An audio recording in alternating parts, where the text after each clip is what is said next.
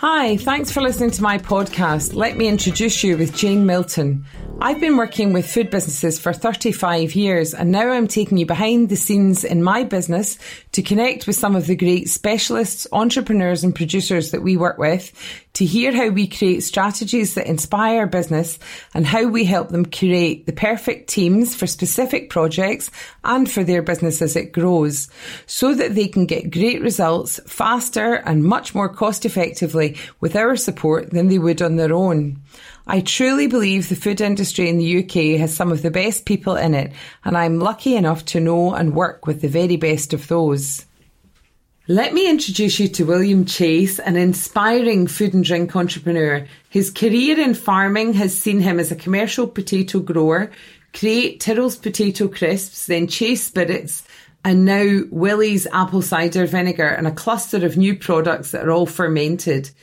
He shares that he would love to inspire and encourage others and that his greatest influencers are people who inspire him to try new things, to have a go or to do something differently. Growing up on a very mixed farm with access to the countryside, fresh produce and small scale animal rearing and the most delicious Jersey milk gave him a foundation to appreciate good food.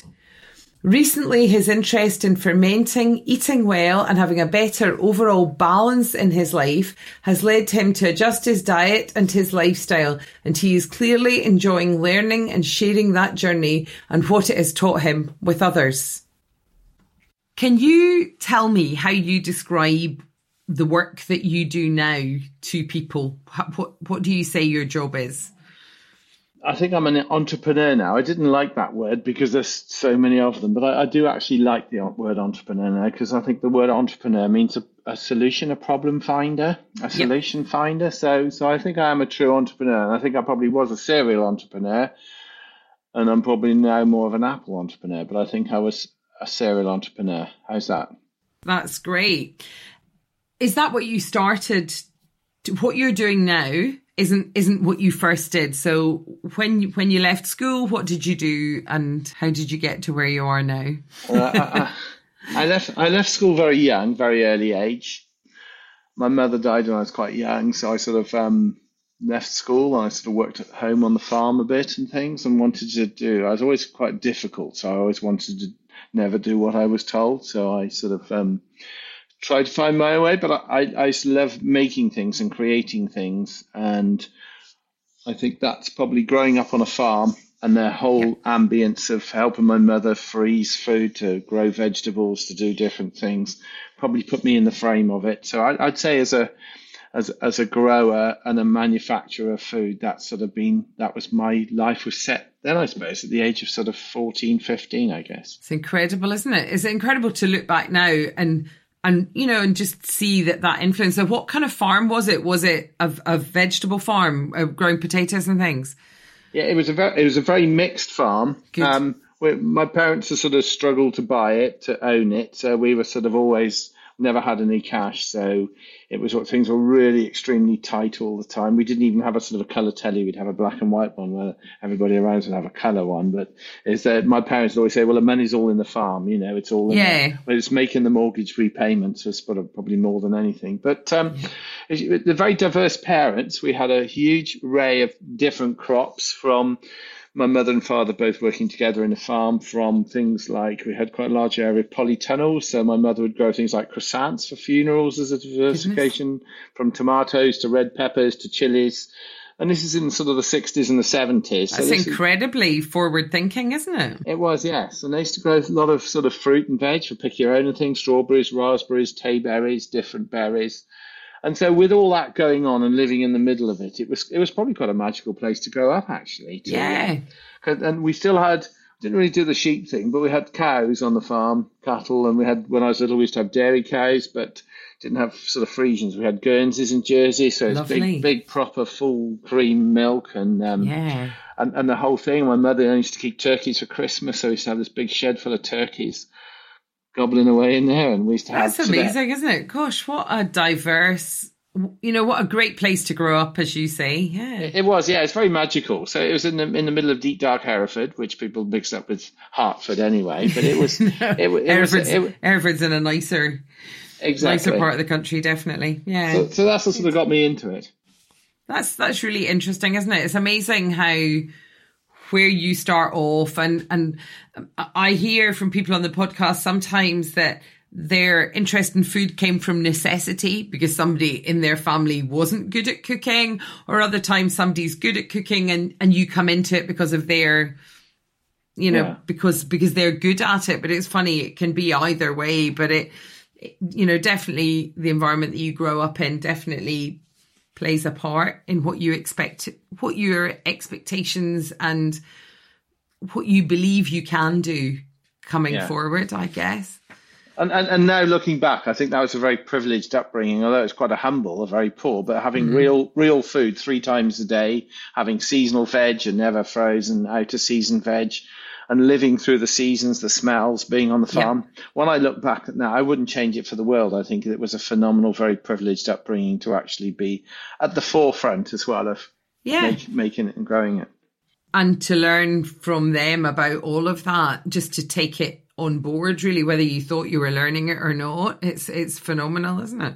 And yeah, and when I was young, I used to go and stay with different people in town in their houses, and I, and, and once I'd look around the house after five minutes, I thought, well, what do you do? You know, you've you've got where it's nice to get if you're an outdoors person, it's it's nice to you know. So I think that's that again is quite privileged, isn't it? Lucky yeah. to be able to have that opportunity to go and run around in the countryside and feel it. I grew up in Scotland in a house in a village, but we backed onto fields and things, so yeah. always, you know, was able to to get out and get muddy and normally wet. In my case, it was a revelation to me when I moved down south and didn't and realised that it didn't rain every day.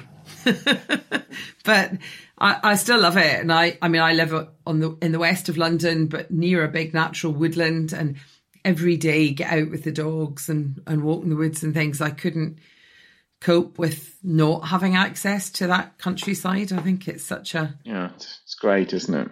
Yeah, and it was a godsend in the last two years when I could. 10 minutes from the house, I could be in the woods and then I could, you know, have space to feel safe and walk about and everything. So I think you appreciate it all the more, don't you? You do, definitely. Yeah. What first impression do you hope that you give people when you meet them? I think I've had time to think about this one, and I think the first impressions from whether you're to other people or other people to you has got to be to inspire. So I'd like to think that I could inspire, not not just tell them what they want to hear, but no. I think when you meet somebody, somebody, it's always nice to learn something. I think when you've left somebody and you've met them for the first time, if they've taught you something new you didn't know before, that's great because that meeting was was worth was worth the yeah. time. And I think the whole compassion of of sharing and learning is is amazing. So so yeah, my, my biggest thing would be inspiration. I think to inspire and to be inspired, inspired in my life others. now is everything. Yeah, no, I think that's I think that's really uh, that doesn't surprise me about you. I, I think too, you're a person that enjoys people. So you're naturally interested in what people are doing and what they're saying and things. Am I right? Yeah, yeah, yeah. Everybody That's thinks I'm crazy. my first impression. And I probably even think I am crazy. I can call myself mad. We can't use the mad, but I think I am because I probably flick around a lot and I've got an overactive mind and I there's never enough. There's always more things to do and to think about. And and, and I, I, it's so exciting. I think life every day is a lifetime, and, and to maximize every day and and my speciality is food for all those different reasons. I've focused on food, not just growing it, but manufacturing it and branding it and making it into a brand and taking it to the public. It's a whole magic of brand story. Uh, we all love stories, and I think inspiration and stories are the two.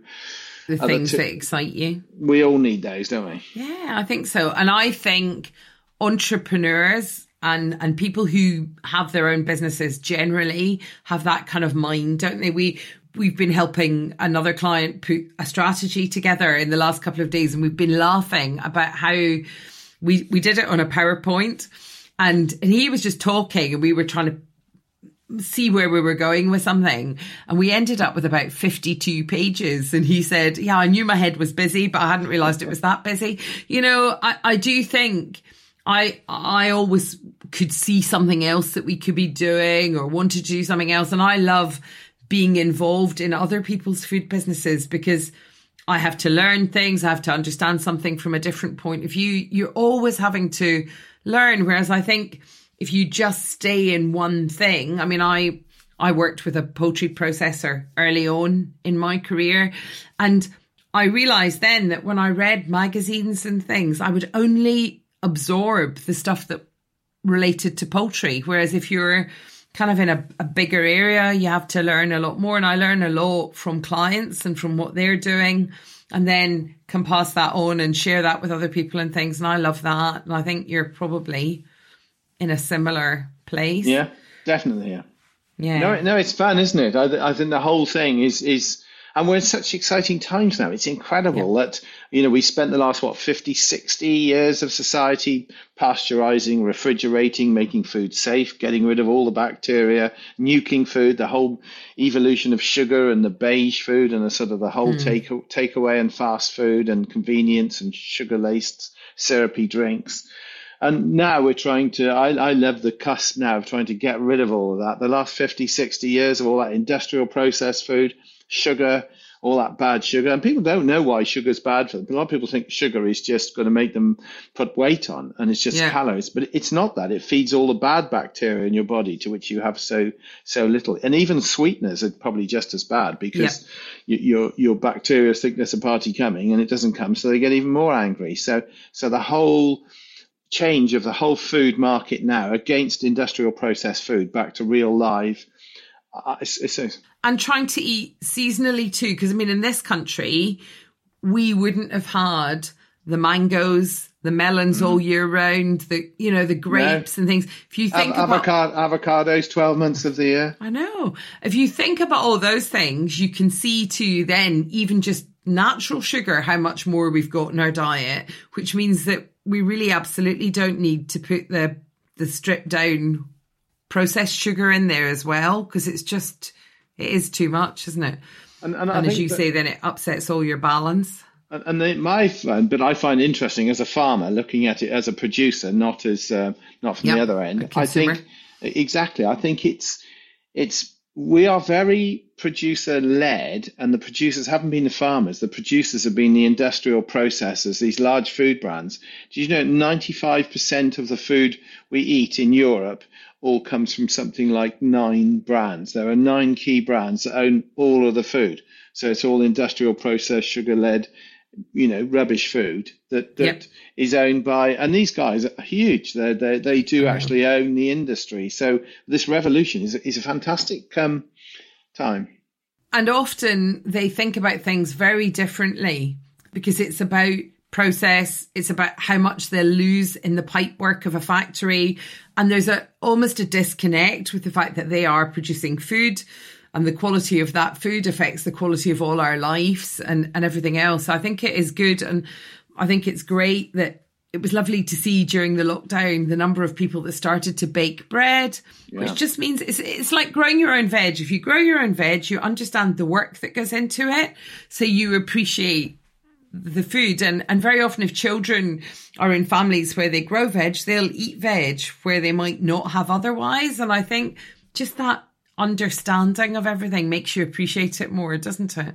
Oh, it does. Phenomenal. And and we're such exciting times that i think these big companies the food industrial food processors are like pharmaceutical companies. Pharmaceutical yep. companies don't make money out of healthy people. They only no. make money out of poor, poorly people. So they're not interested in natural remedies, healthy food. No. They're just interested in fixing people. And also, well, they can't trademark natural remedies. No. So they don't then do the drug trials on them to see what they would do. They try to replicate them in a chemical formula, which.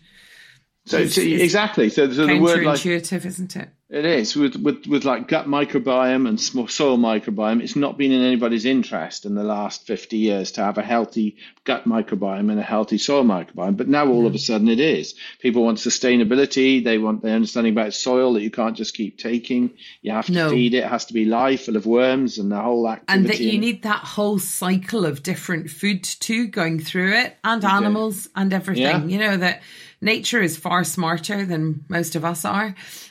Exactly. and Well- kind of was ahead of it all. And we've just undone it. Now we're having to rebuild it. It is quite funny, really, and- isn't it? And food education is so sad. There's some things that mm. really annoy me at the moment. Things like plant based. Everybody's going plant based crazy, but even cows, they eat plants. You know, everything. Yes. We're all plant based, aren't we? It's just And we're all dependent on that healthy balance in yes. that, micro- we- that as- part of our system, our ecosystem. As a farmer, if we didn't have any animals, we didn't have the the, the, the cycle. How are we going to feed our crops? So we, Yeah. we do need this balance of compost and, and food to feed the land to regener- regenerate. So there is a, a great degree of common sense that needs to come in rather than a financial gain for these guys. It needs to be a degree of common sense, isn't it? Driven from the consumers, not from the not from the people in the middle. Yeah.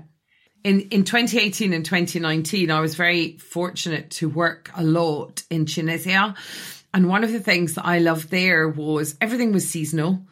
They had no because I if I said to them, "Oh, that's an amazing shakshuka or harissa or something," you know, if we got it from you, when could we get it? They'd say, "Oh, we could make that in February then."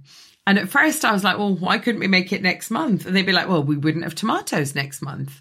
And Yeah. there was no, I mean, some of that is the economics. They can't import a lot of mm-hmm. stuff because they don't have cash. But, but it's also, I always have said to them, hang on to that. Do not be persuaded to bring in, you know, glass grown tomatoes from the other side of the world that are barely red when they arrive with you. Because you're absolutely right. If you do it at the time that those things are in peak season and then you put it in a jar which is how your ancestors would have preserved it too you'll get a much better product. And i mean they were making amazing sun-dried tomato products and harissas and things. But i also loved as we drove through the country, you could tell where you were by what they were selling at the side of the road. So you'd see mounds of fennel and then half an hour later, loads of oranges and things, you know, and it, they're much more connected to that. And then they're eating seasonally and the, the whole allergen thing, which I was trying to explain to them so that they, you know, could comply with what they needed to here was almost alien to them. They'd never met anyone coming into a restaurant saying what they were allergic to. And, and for us, it is because often we've gone down such a narrow path and you know, people say, I don't eat that. I don't eat carbs. I don't eat this unless, unless there is a reason for you not to eat it. You know, eating that very varied diet is, is the best thing for you too, because then you don't become over dependent on any one thing in your diet. Uh, yeah, and, and that again, back to the education, is is like local food. People think, well, Yeah. local food, it's not just growing next door to you. Local food is food, seasonal food from your country, Yeah. isn't it? Food that doesn't have to do air miles or sea miles, and it's fresh, it's seasonal, whether it's whatever part of the year it is. So I think that Yeah. is a, that's a fantastic point that people don't really understand what local is, and when you've got Yes. movements like slow food, and even the organic association, that, that's where Yes. People are suddenly beginning getting interested in this now, and, and that is Yeah. a, a fantastic point. And the farm that you're on now, or the farm that you have now, is it organic? Is everything there organic? Yeah, we are we are now 100% organic, and I Wonderful. I started out as a very ambitious career. I wanted to grow.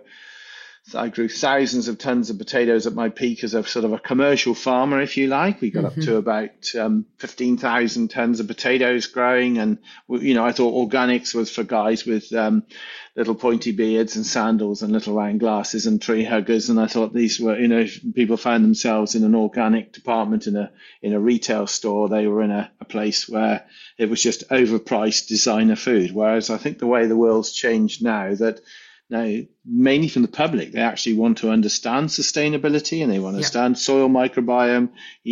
Organic is is suddenly is is phenomenal. It's so powerful. Yeah. And the sad thing is, you can buy organic from anywhere in the world, and it's not probably quite produced to our organic standards. No. But but our farm here, you know, and, and, and there's nothing more organic about this farm because our orchards have been here since the farm maps have got, got 17th century have had orchards on them. So there's there's th- all these orchards around here have had 300 years, of having apples. So these fields have never been ploughed or farmed by modern methods. They're all, you know, undulated. And so the microbiome, that soil's alive and the wildlife and the whole culture of it is, yeah. is just absolutely phenomenal. And it, it, it's just bursting. So uh, going from a conventional farmer to an organic farmer, without me sounding weird about it was was the thing was I was worried. I was told by everybody, oh, but the pests and diseases are going to come and take over. But what's the most amazing thing with this farm is they're the predators. We're not killing the predators, so they're all building up. So there's an amazing balance now of nature. So naturally, yeah, naturally occurring, yeah. So so it, it's phenomenal. It's it's a natural balance. It's a bit like your own microbiome. If you take lots of antibiotics and things, and you kill everything dead in your body, you're going to be so immune to diseases and different things. Where it's like the soil, if you wipe yeah. everything out and kill it, it, it can't give anything. So it's um, no, you only get out what you put in, as they say. Yeah, and and the way that you respect it and treat it is what you get. What do you think your parents would make now of your return then to organic farming? Do you think they would have a, a wry smile about it then? Yeah, I think they would love it actually. Not that they were mm. organic farmers because it was a struggle no. without the the pests and diseases and everything doing their turn anyway years ago. But yeah. but I, I yeah I think definitely because of that passion for live healthy food.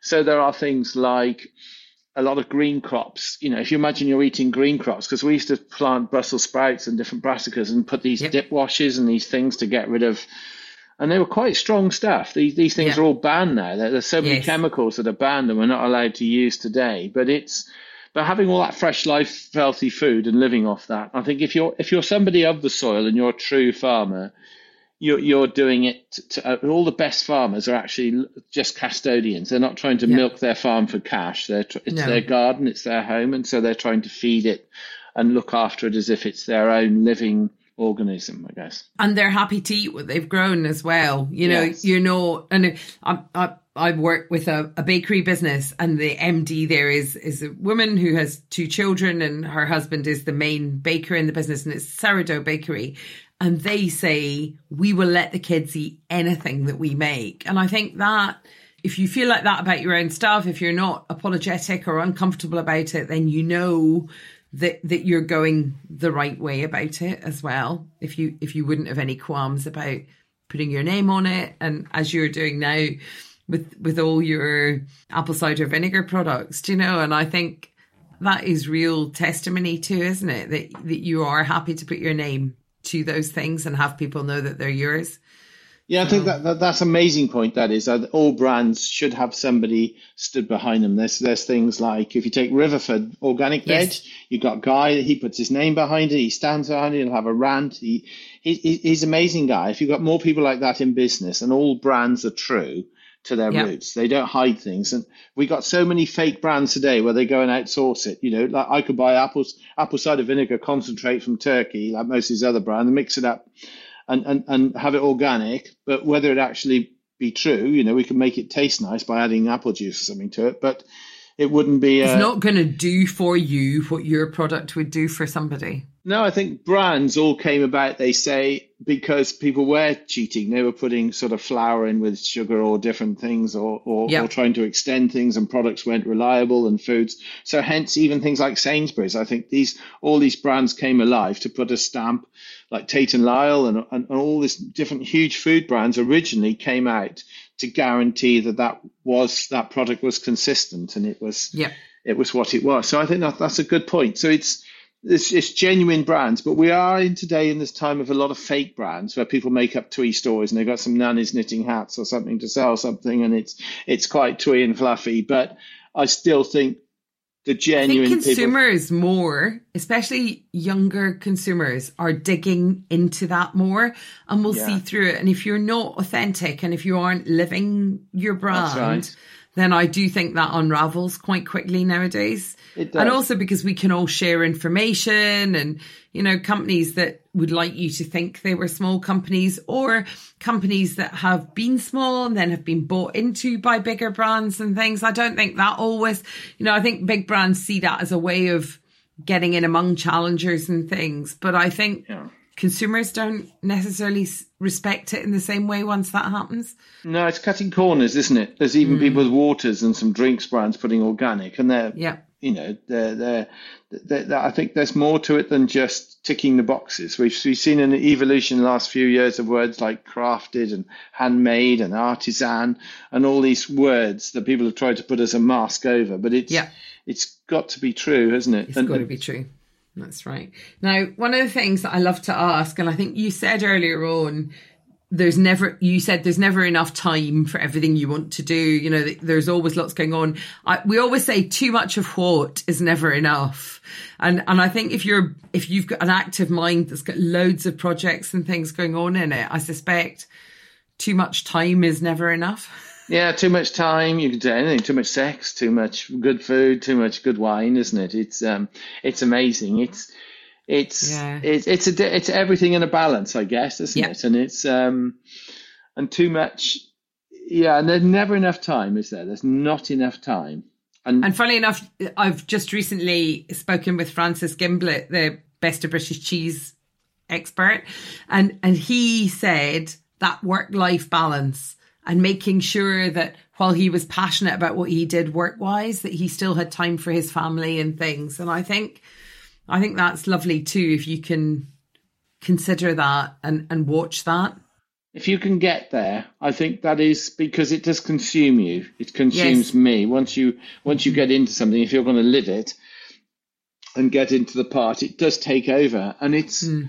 and something a real success I I felt and to do something, you can't just switch off. It's there no. all the time. So it's like being possessed by the business and the business owns you and it's Mm. It's a really tough one, isn't it? To to try and try and get a balance. It is, and I think it is. It's like a seesaw, isn't it? It doesn't stop. You always, if you sometimes something happens or you're launching something new, you have to give that part of it more time. But I also think it's about stepping back and doing the other part. And it's about us all not being afraid to do it. I mean, when we're recording this today, I'm actually, today is my last day until next year. And I spoke to somebody yesterday and I said, that's it, I'm gone till the 10th of January from tomorrow. And he said, yeah, but you will answer emails, won't you? And I said, no, I won't. I really need that time off so that I can come back. And I think particularly after the last couple of years where everything's been constantly changing. And if there was an opportunity you felt you should take it and get on with it, I think a lot of people are feeling tired and like they need to step away a bit. And I think it's very important that we do try and have that balance and it'll never be 50 50 but if you at least are aware of what time you want to spend on certain things or with certain people or never to compromise on having a dog walk in the morning in order to fit in a you know something else then i think i think that matters too yeah that's a very good point isn't it because it's more so like with me there's there's never enough, and there's so many ideas, and I've all these yep. new ideas going on, different things. But for people that come and join the journey, the hardest thing for me is they've got to have their own life as well, and so it's it's being able to being able to take all these things on, but then when you're having too much or you're getting overloaded, it's to be able to step back and get other people to to take the strain and to get because to get things done, the only people I've seen have actually really got things done are very emotional people. I, I, yep. so, I was so cross. I probably embarrassed myself many times how cross I would get with the situation if it wasn't working because yeah. it's not, not, people take it personally, but it wasn't personal. It's just the fact yeah. we've got to do this. And I think the thing that's probably impressed me in my life from having the idea to build Tyrrell's in October 2021 by April 2022, I had a fully functional crisp You factory. mean 2002 and 2001? 2002, sorry. 2000. You're ahead of yourself. I You've already got into next year. We are crazy. Sorry. yeah. So, so 2001 yeah. to 2002, in six months from the idea and a shed full of potatoes, we had a fully functional factory amazing, with, with a it? with a brand working, which I surprised myself by that in six months. But I was yes. very very emotional and it took over and I wanted to get it done. And I was, you know, looking up the road every few minutes to see if the container was coming down from America with the stuff and tracking things and making sure that everything was going to happen, right through to designing the packets to learning suddenly how to start frying chips and, you know, degradation amazing, of oil, oils and flavors and the whole thing that goes with it. So it's, it's, but it's quite amazing what people can do. And it's, it's like inspiring and, and I think that's that's a really a really good subject because at the moment today is a lot of people have got an excuse not to do things. You know, it's that especially men. A lot of men say, "Oh, I can't do shelves, or I can't fix the car, I can't because I don't know how." But today, you turn your computer on, you can do anything. It's so YouTube simple. it. YouTube it. It's all there. Google it. YouTube it. It's all in there, isn't it? So It- there's it's no, incredible what we no have access to. for anybody not to be able to fix anything or do anything because it's it's all there. It's just there. Now, on that, you and I have spoken a little bit about this already. You talked about people that inspire you and things, and one of them that you mentioned was James Dyson. What is it about him that excites you so much?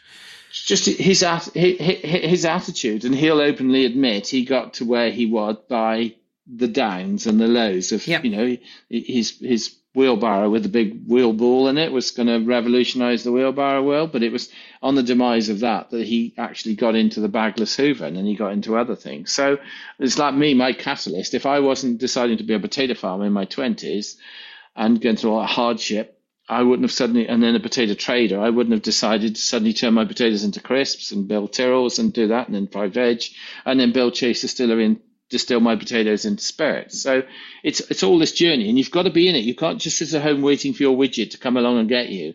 You've got to be out there. So I think with his, but it, and to be inspired by people in the past that have done things like Isambard Kingdom Brunel, the things he did in his 20s and 30s, and they didn't have That computers. we still marvel at now. Exactly. Look at, look at Bristol. Look at the suspension bridge and the things he did with the boats and his engineering. Phenomenal. And he didn't have anybody helping him. He didn't have a mentor, and he wasn't have. No. He didn't have crowdfunding, or he didn't, He didn't have all have these. Google. Well, No, he didn't have any of that. No. He, he didn't have Google or YouTube. He just went and did it. So Yeah. And had the courage to do it. I think I mean I think that's a big part of it too, isn't it? And It is. and not to be put off when you fail or, you know, when things don't work. And you and I spoke I spoke to you about the fact that I did a chocolate brownie business, which I probably never should have done. But I was flattered when we sent somebody brownies and they suggested that if we made them, they would buy them. And so I found myself in the middle of a chocolate brownie business. And then when it was getting bigger, and somebody suggested that I might not want to do consultancy because I might need to spend all my time in the brownie business, I can still remember saying, but I don't actually like it. Then you think, why am I doing that? I mean, there were things about it that I did like. I loved some of the interaction that I had with consumers and things, but I also hated mundane routine, every day being the same. I'm much better at sorting a mess yeah. helping somebody get a clear path and a clear idea of what they're doing and then let them maintain it. And I, Yeah, and I think I didn't like that rigidity. And I mean, you say, you know, you don't like following rules to some extent, or you don't like being told what you can and can't do. And, and I think being like that makes you push boundaries and, and see what you can do, which is often a, a good place it. to be.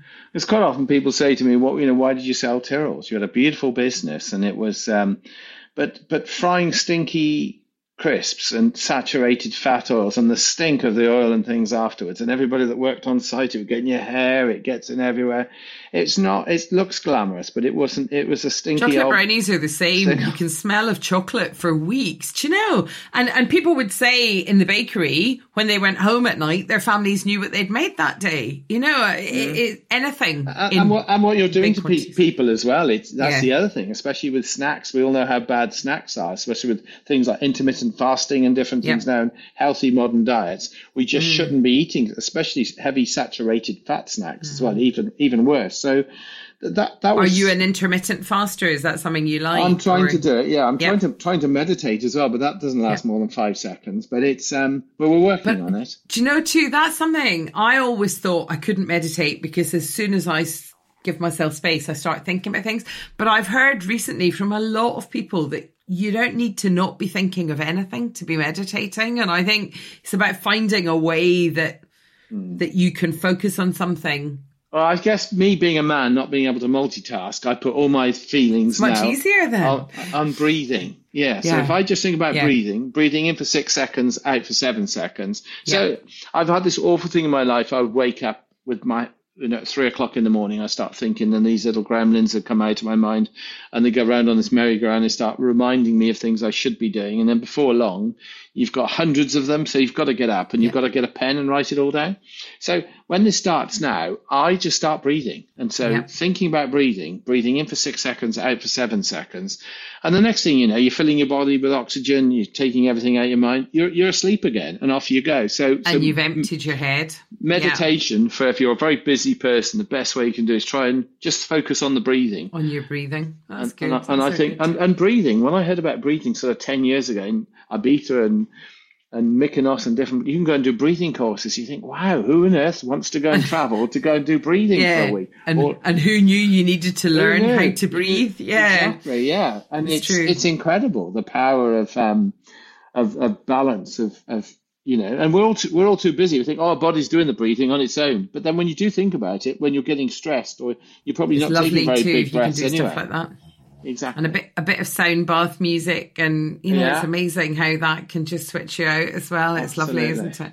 I um have we had a family friend. We, we called her an aunt, but she wasn't related to us, and she had been a yoga teacher and i mean she's she died this year and she was a day off 90 when she died and she had been a yoga teacher. And when i was young and stressed in my early 20s she taught me to imagine myself somewhere that i liked being. So on a beach was it warm? Was it cold? And to imagine the air from that place coming up you know, mm. from your ankles through your feet. And I still use that exercise if I find myself up in the middle of the night or my brain is thinking about stuff. And I never generally get beyond about my knees and then I'm asleep again. And it is a great thing, just a, a way of focusing on things. And I, I similarly, somebody else, I, I'm not massively good in enclosed spaces and was a bit freaked about having to have an MRI scan at one point. point, and a friend taught me to visualize being on a huge staircase outside a country house and out into a big garden and things. And I can do that to distract myself if I feel myself feel mm. like everything's closing in on me. So, you know, sometimes you have to, as you say, concentrate on something. So concentrate on your breathing or concentrate on that story that you can tell yourself just to how do you do? Yourself. How do you do that then? What do you do? What's your What's your solution to that? You know, you're getting stressed, claustrophobic, or life is getting. How do you switch off and make myself a cup of tea? Tea sommelier, yeah. so that's yeah. my solution to everything. And just even the fact that you have to stop, put the water in the kettle. I always put fresh mm. water in, so put fresh water in. You know, brew your tea, heat the teapot or heat them, you know, get your mug out, let it brew. And actually, I've been using some little tea bags recently that have a QR code on them. Yeah. And when you press the, when you scan the QR code, it plays you four minutes of a piece of music wow. while your tea brews. It's the cleverest thing because it just means you stand still and listen to this music while you're waiting. And then that's the perfect amount of time. And at the end of that piece of music, your cup of tea's ready.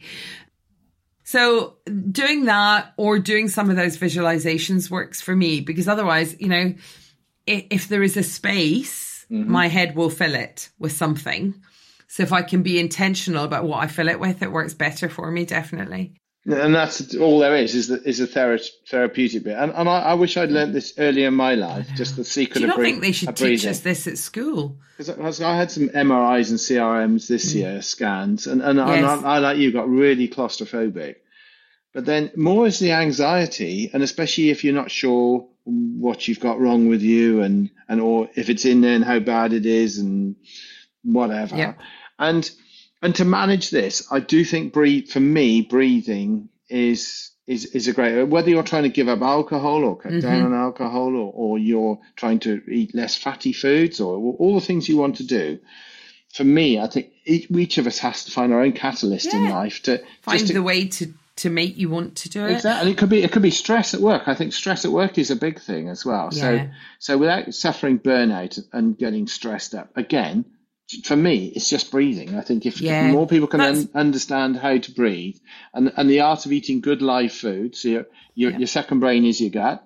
Yeah. So if you can put these things together, it's it's but it's human beings. We seem to be very bad at sort of educating ourselves on these things, don't we? How yeah. to manage it. But I also think life skills and how to balance your, you know, just as much as knowing how to balance your personal finances is necessary for you.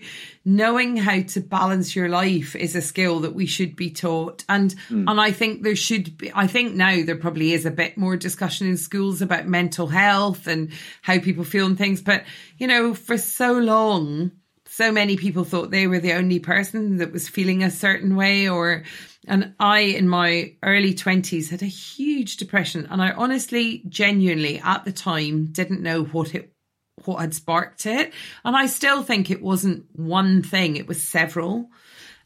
And a bit like you said about, you know, Tyrrell's you would never regret doing it because you learn a lot from it too. If I had the choice not to be depressed in my 20s, my early 20s, or to be, I would always choose to be because of what I learned about how yeah. to deal with that and also because of how I've been able to encourage other people, the number of people that I've persuaded to go and seek help by explaining to them that I had been as low as they were feeling and have managed a system that allows me to get myself out of that when I feel it happening. So, so do you, do you, I think sometimes some of us need the lows to get to yes. the high. So long as you don't stay down there, because no. I'm I'm on an emotional roller coaster in my life. Some days I get up and I don't want to speak to anybody, and I'll close the curtains and, and go back to bed and not see anybody. Then other days I get up and I want to set the world on fire. I want to take it all on. You can't be up there all the time. No. So I think if you do go down there, you need something in your life. Uh, I've I've been so I've genuinely been suicidal in my life, right? And mm. it's and what annoys me is when people say, "Oh, it's a disease." It's not a disease. It's something. It's this pain. It's this thing that's closing yeah. in. So you need to escape, and you need to.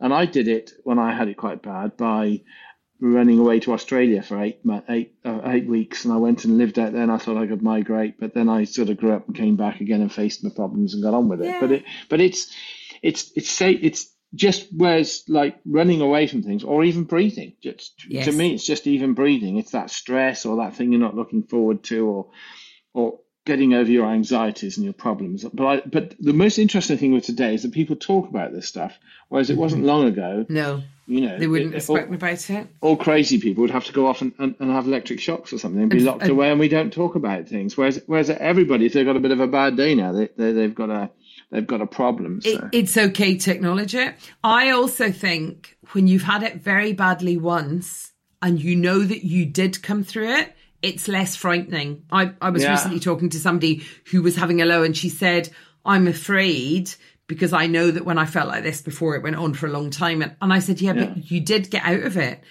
And once you know that, because I, I, can remember the first time, I think it was the thought that you might feel like that for the rest of your life is very frightening. But if you know that it is a phase and that there is a solution and you'll be able to get yourself out of it, I think it's a lot less frightening the second time round or the next time. Or and and you think about all the anxieties and things you've avoided in your life. Yeah. What, what, were they really all that bad in the end? No, no they weren't. So it's no. it's a whole conditioning, isn't it? To um, but but it's it's such a difficult thing to, to master. But I, for me personally, it's just the fine art of breathing. I think fermenting, we are what we eat.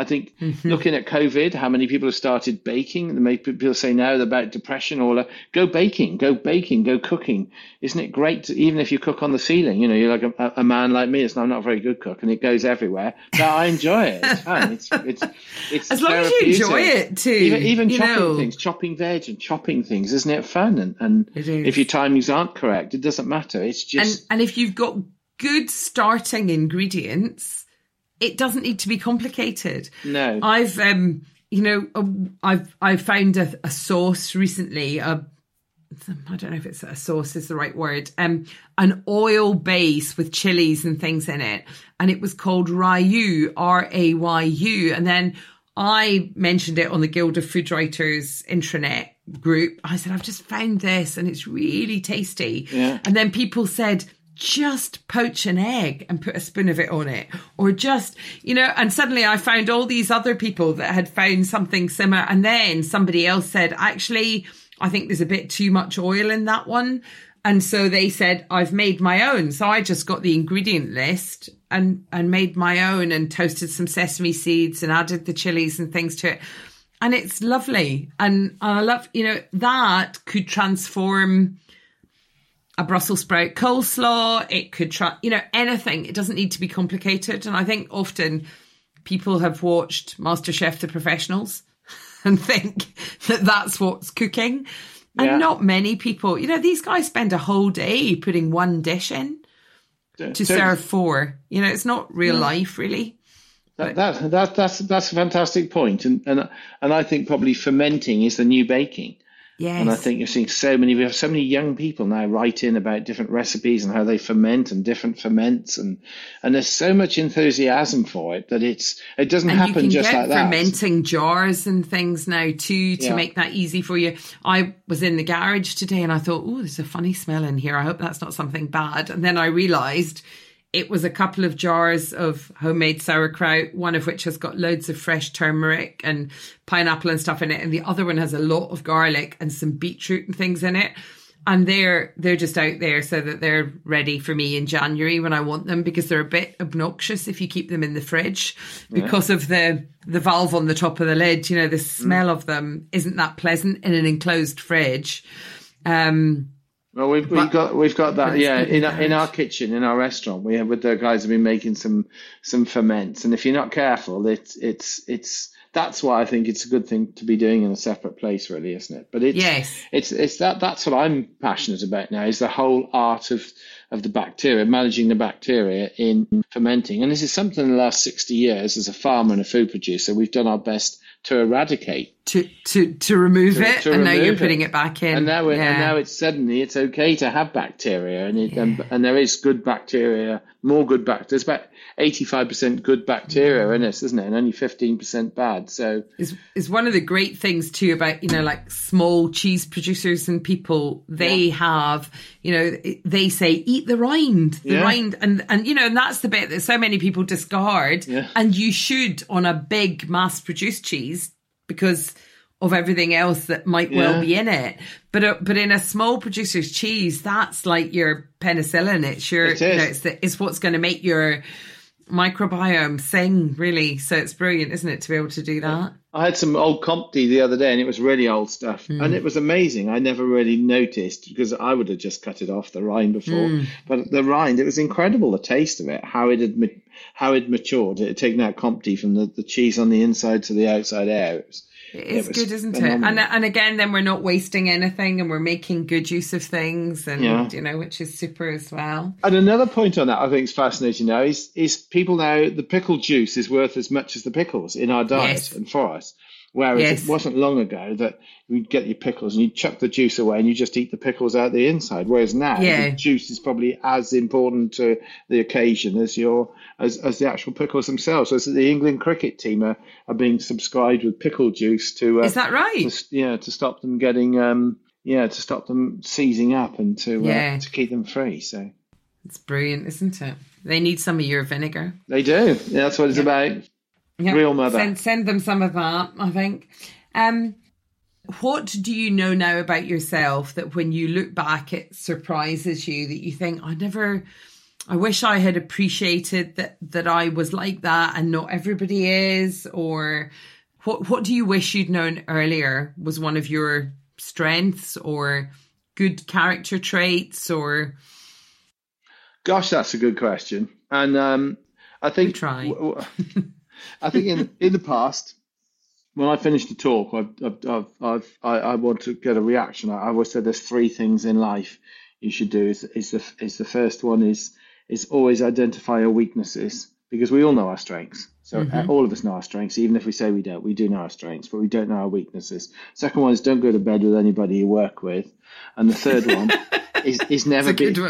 It metaphorically, obviously, but and the, yeah. third, and the third one is all or physically, but the third one is is then is never be jealous of your competition. Always, always look at the competition of copying you. That's something good, but if the competition yeah. of doing something you're not doing, then that's the time to to fret about it. But but I think in answer to your question, that my weakness is, I, I think the whole of society we're in the wrong jobs. Most people, I'm, I'm recruiting now for Willy's for a new brand, and I have a whole team of people to go together I don't know why, but I'm doing it again. And I and the next chapter, and I want a team that come together enjoy it. Of, of, entrepreneurial type beings that don't need to be organized; they can organize themselves, and mm. they and they love the the whole thing.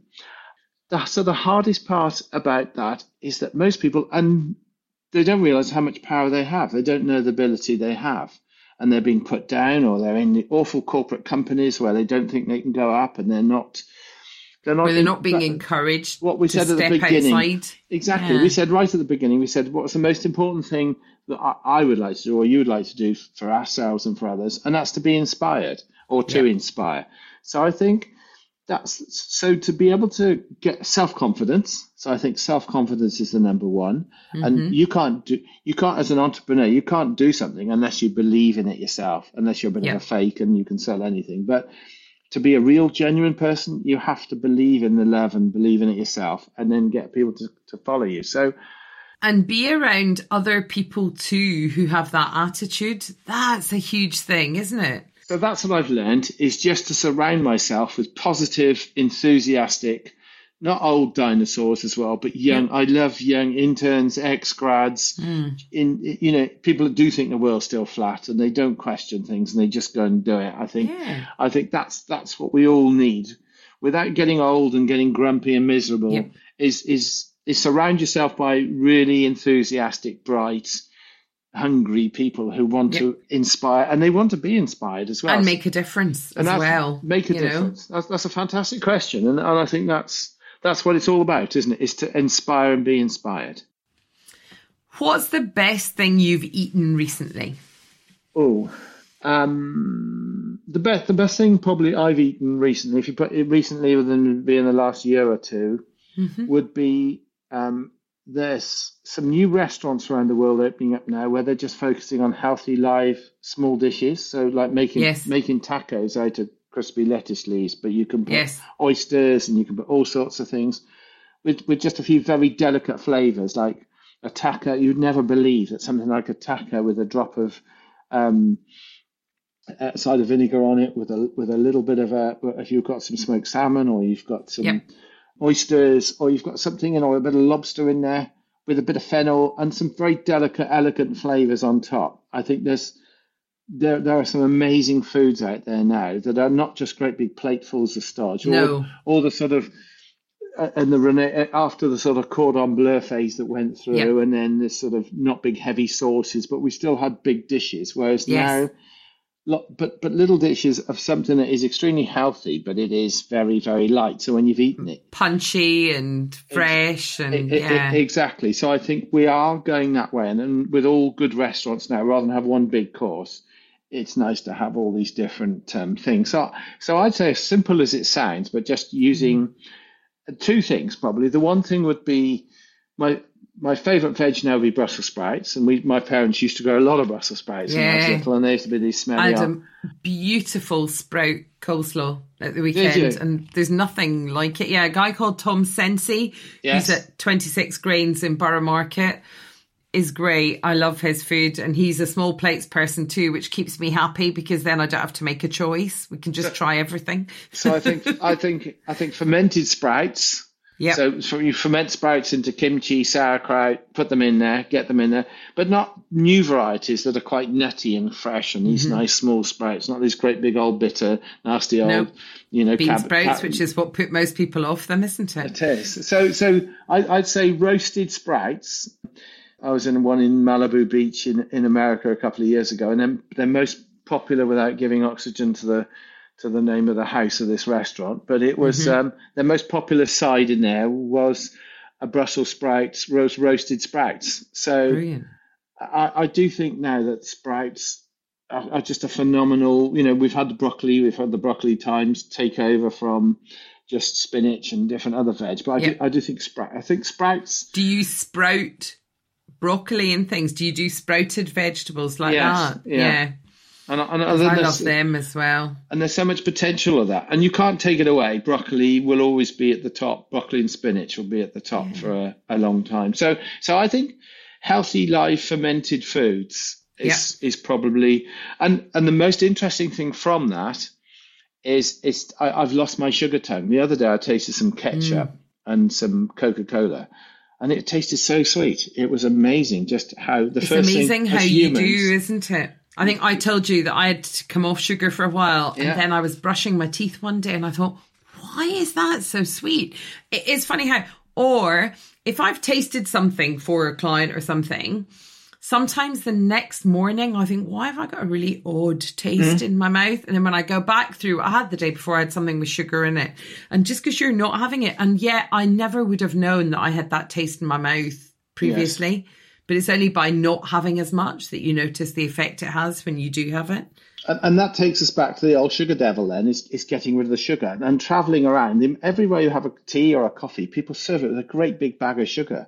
Human beings, we just don't need that sugar. We do not need industrial process. We make fructose, we make our own sugar. We need a bit of salt because you don't make salt, but we make our own sugar. So this whole thing about obesity is just driven from industrial processed food laced with sugar. And, Yeah. and and that's where the guys are making the money out of it. But I, I think that's the that's the root of a lot of problems in modern society is just simply getting rid of that that sugar and and putting back balance so you can have sugary thing but you can have honey Yeah.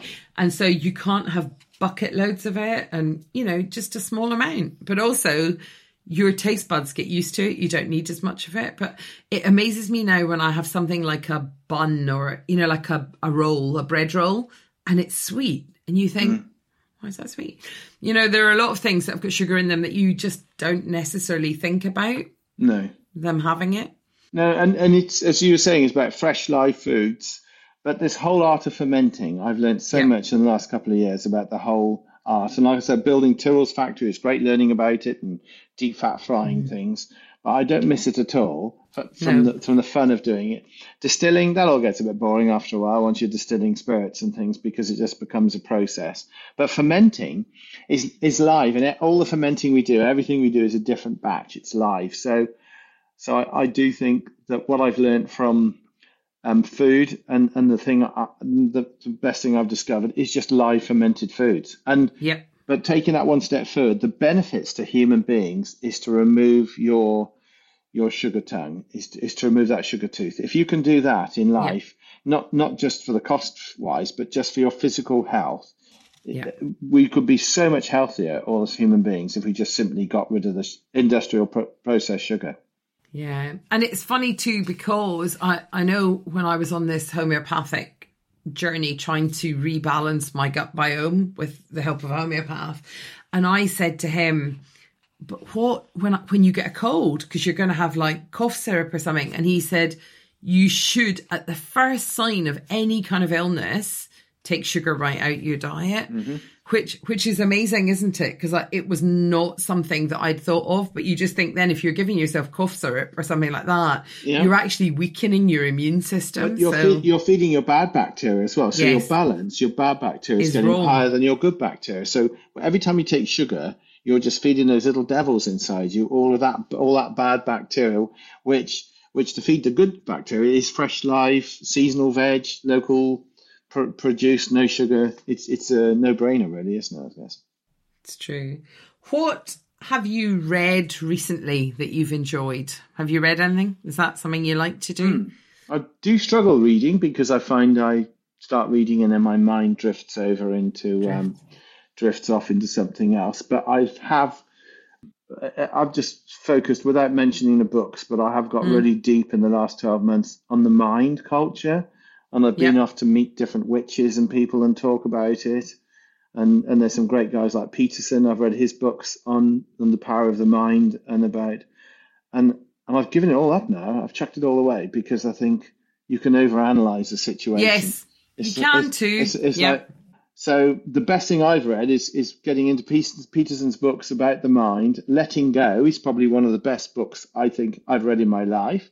And when I mm-hmm. finished reading it, I chucked it off the back of the boat, and I thought I'll never, I'll never go back there again because I don't need to do it again. because because we're trying to analyze the meaning of life, and, and Yeah. I don't want to know what's beyond the stars anymore No. because we're never going to find out. So No. I, I think to try and work overanalyze your So you're brain. not tempted to join Jeff Bezos and the rocket then? No, no. I think I think well, yeah. If you can afford to do it for fun, it's fantastic. But I do think you can over. I, I've seen a lot of people in life, it's a whole entrepreneur and the success thing.